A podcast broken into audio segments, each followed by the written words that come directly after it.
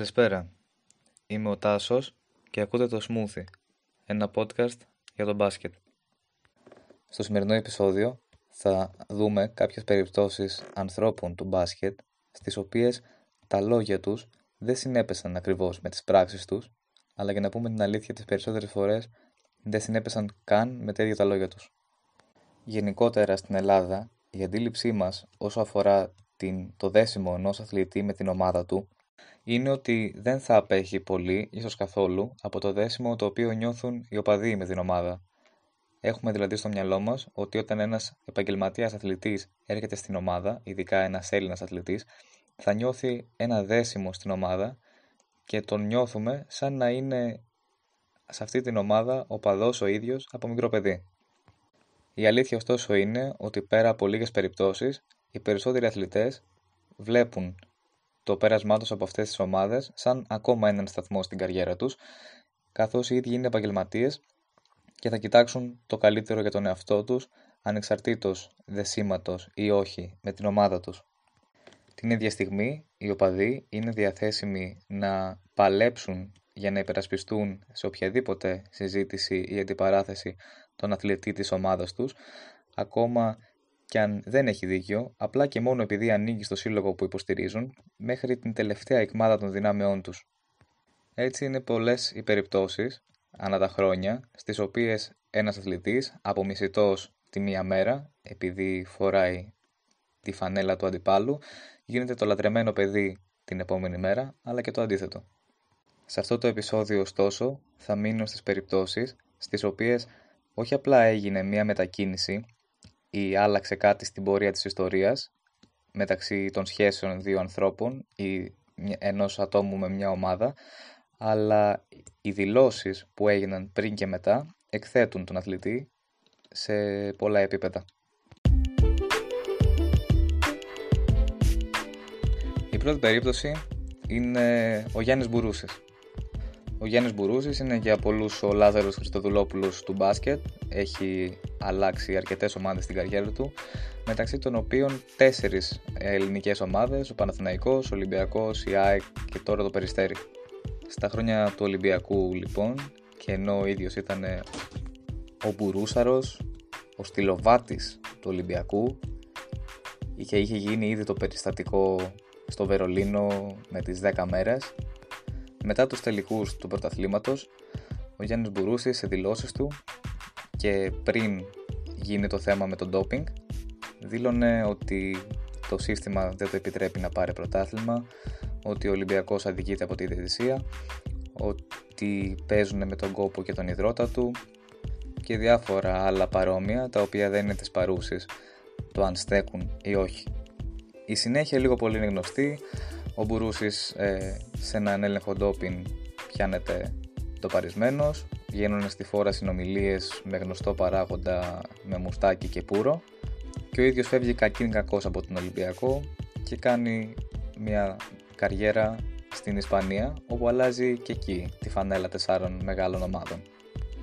Μετά από χρόνια ο Γιάννης Μπουρούσης έρχεται στον Παναθηναϊκό τι έγινε όταν ο Μπούρους ήρθε στον Παναθηναϊκό;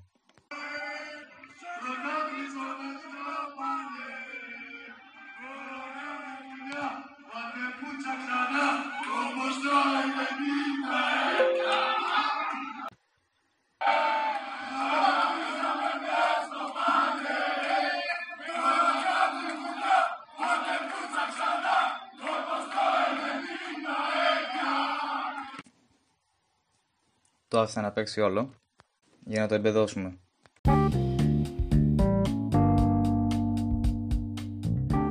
Ο Μπουρούσης βέβαια δεν ήταν ο μόνος ο οποίος έχει πέσει σε τέτοιες αντιφάσεις.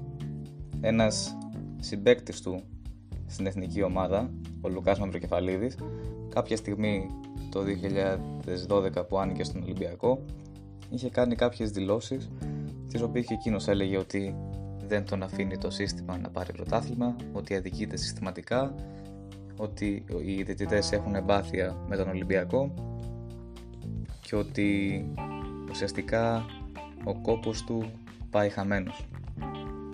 Τι κάνει έπειτα, μετά από κάποια χρόνια, γίνεται παίκτης του Παναθηναϊκού. και σε μια συνέντευξή του που τον ρωτάνε τι ομάδα είναι, ο Λουκάς Μαυροκεφαλίδης απαντά ότι είναι Παναθηναϊκός από μικρό παιδί.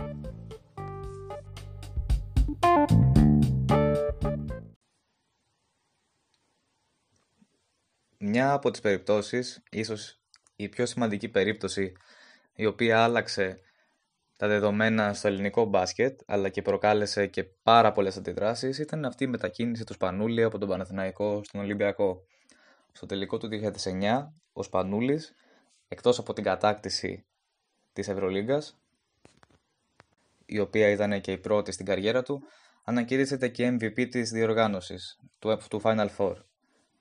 Στις δηλώσεις του λέει τα εξής.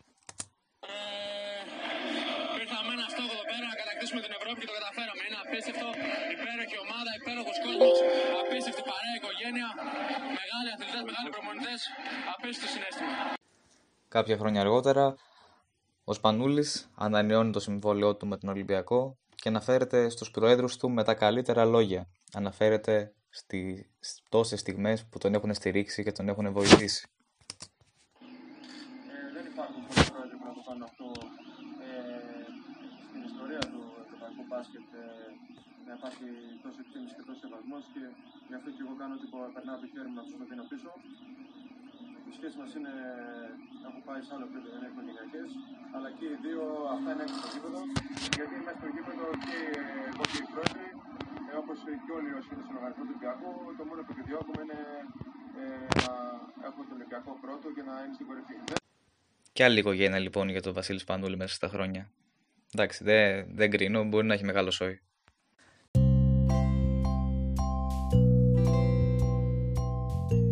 πιο πρόσφατη μετακίνηση από τη μια ομάδα στην άλλη ήταν αυτή του Ιωάννη Παπαπέτρου.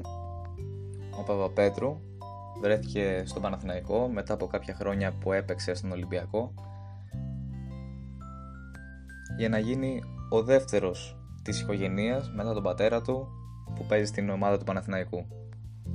Κάποια στιγμή όταν ήταν στον Ολυμπιακό μοιραία του έγινε η ερώτηση πώς αισθάνεται που παίζει στο αντίθετο στρατόπεδο από αυτό που έπαιζε ο πατέρας του. Οι δηλώσεις του ήταν οι εξής.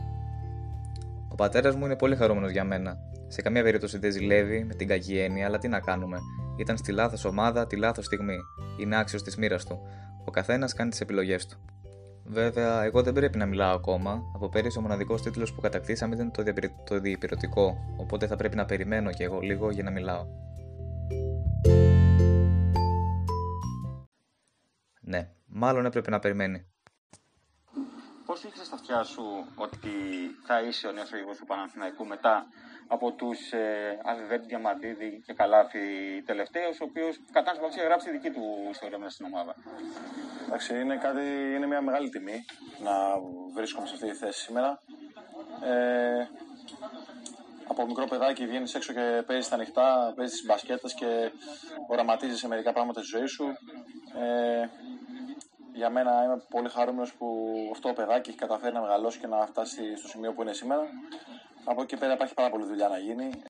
Μετά τον Παπαπέδρου υπάρχει και άλλη μια περίπτωση παίκτη, ο οποίος δεν άλλαξε στρατόπεδο, αλλά είπε τη γνώμη του για έναν προπονητή βάσει των συναισθημάτων που είχε εκείνη την περίοδο, λόγια τα οποία αργότερα όχι ακριβώς πήρε πίσω, αλλά βρήκε μπροστά του και χρειάστηκε να το αντιμετωπίσει, δίνοντας μάλιστα στην απάντησή του τον τίτλο του σημερινού επεισοδίου. Ο λόγος για τον Νίκο Παπά, ο οποίος αφού ο Πεδουλάκης είχε φύγει την πρώτη χρονιά από τον Παναθηναϊκό, είπε τα εξής. Θεωρώ ότι αγωνιστικά με έδειξε πολλά πράγματα. Εντάξει, από εκεί πέρα δεν νομίζω να ταιριάζουν εμένα τα γνώτα μου με τέτοιους ανθρώπους μετά από αυτή τη δήλωση και ενώ ο Παναθηναϊκός έχει άλλο προπονητή, ο οποίος έχει βγάλει τον παπά εκτός ομάδας, ο Πεδουλάκη επιστρέφει στα μέσα της χρονιάς, τον βγάζει από τον πάγκο, και από τον πάγο και τον πάγκο και τον ξαναβάζει στο παιχνίδι. Λίγα χρόνια μετά, ο παπάς βρίσκεται στη θέση να χρειάζεται να απαντήσει. Είμαι Έλληνας, γέννημα θρέμα, κολοτούπα είναι το εθνικό μα Αλλά όχι παρόλα αυτά να το είπα, το ένιωσα και το εξέφρασα. Αλλά Νομίζω ότι ο τρόπος ε, προσέγγισης που πρέπει να λύνουν τα πράγματα είναι κουβέντες και κουβέντες που όταν τις λες να κοιτάς ένα άλλο στα μάτια. Αυτό το τελευταίο περιστατικό δεν συνδέεται ακριβώς με τα προηγούμενα, αλλά επειδή μου έδωσε τον τίτλο της εκπομπής, είπα να το συμπεριλάβω. Γενικά, αν θέλω να βγει ένα νόημα από αυτό το επεισόδιο, δεν είναι ακριβώς ότι είναι καλύτερα να μασάς παρά να μιλάς, γιατί οι αθλητές είναι και οι ίδιοι άνθρωποι και ο καθένας διαχειρίζεται την εικόνα του όπως πιστεύει. Παίζουν ένα παιχνίδι στο οποίο υπάρχει χιλιάδες, χιλιάδες κόσμος να τους ακολουθεί και κάθε ομάδα και κατ' επέκταση κάθε παίκτης έχει ανάγκη αυτόν τον κόσμο στο πλευρό του.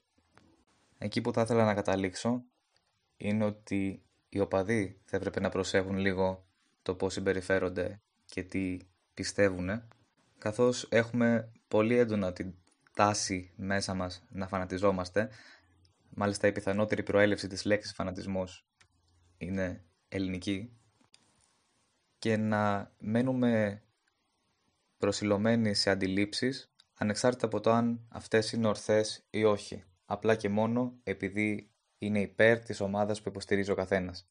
Αυτό που πρέπει όλοι να αντιληφθούν είναι ότι τα πράγματα είναι πάρα πολύ ρευστά και τα πάντα αλλάζουν.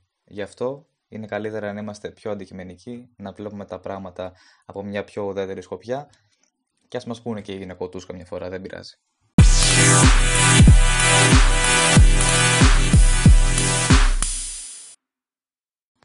Αν έφτασες μέχρι εδώ, σε ευχαριστώ πολύ για το χρόνο σου. Μπορείς να μου πεις τη γνώμη σου για αυτό το επεισόδιο ή προτάσεις για επόμενα επεισόδια και στο Instagram στο προφίλ smoothhammer13.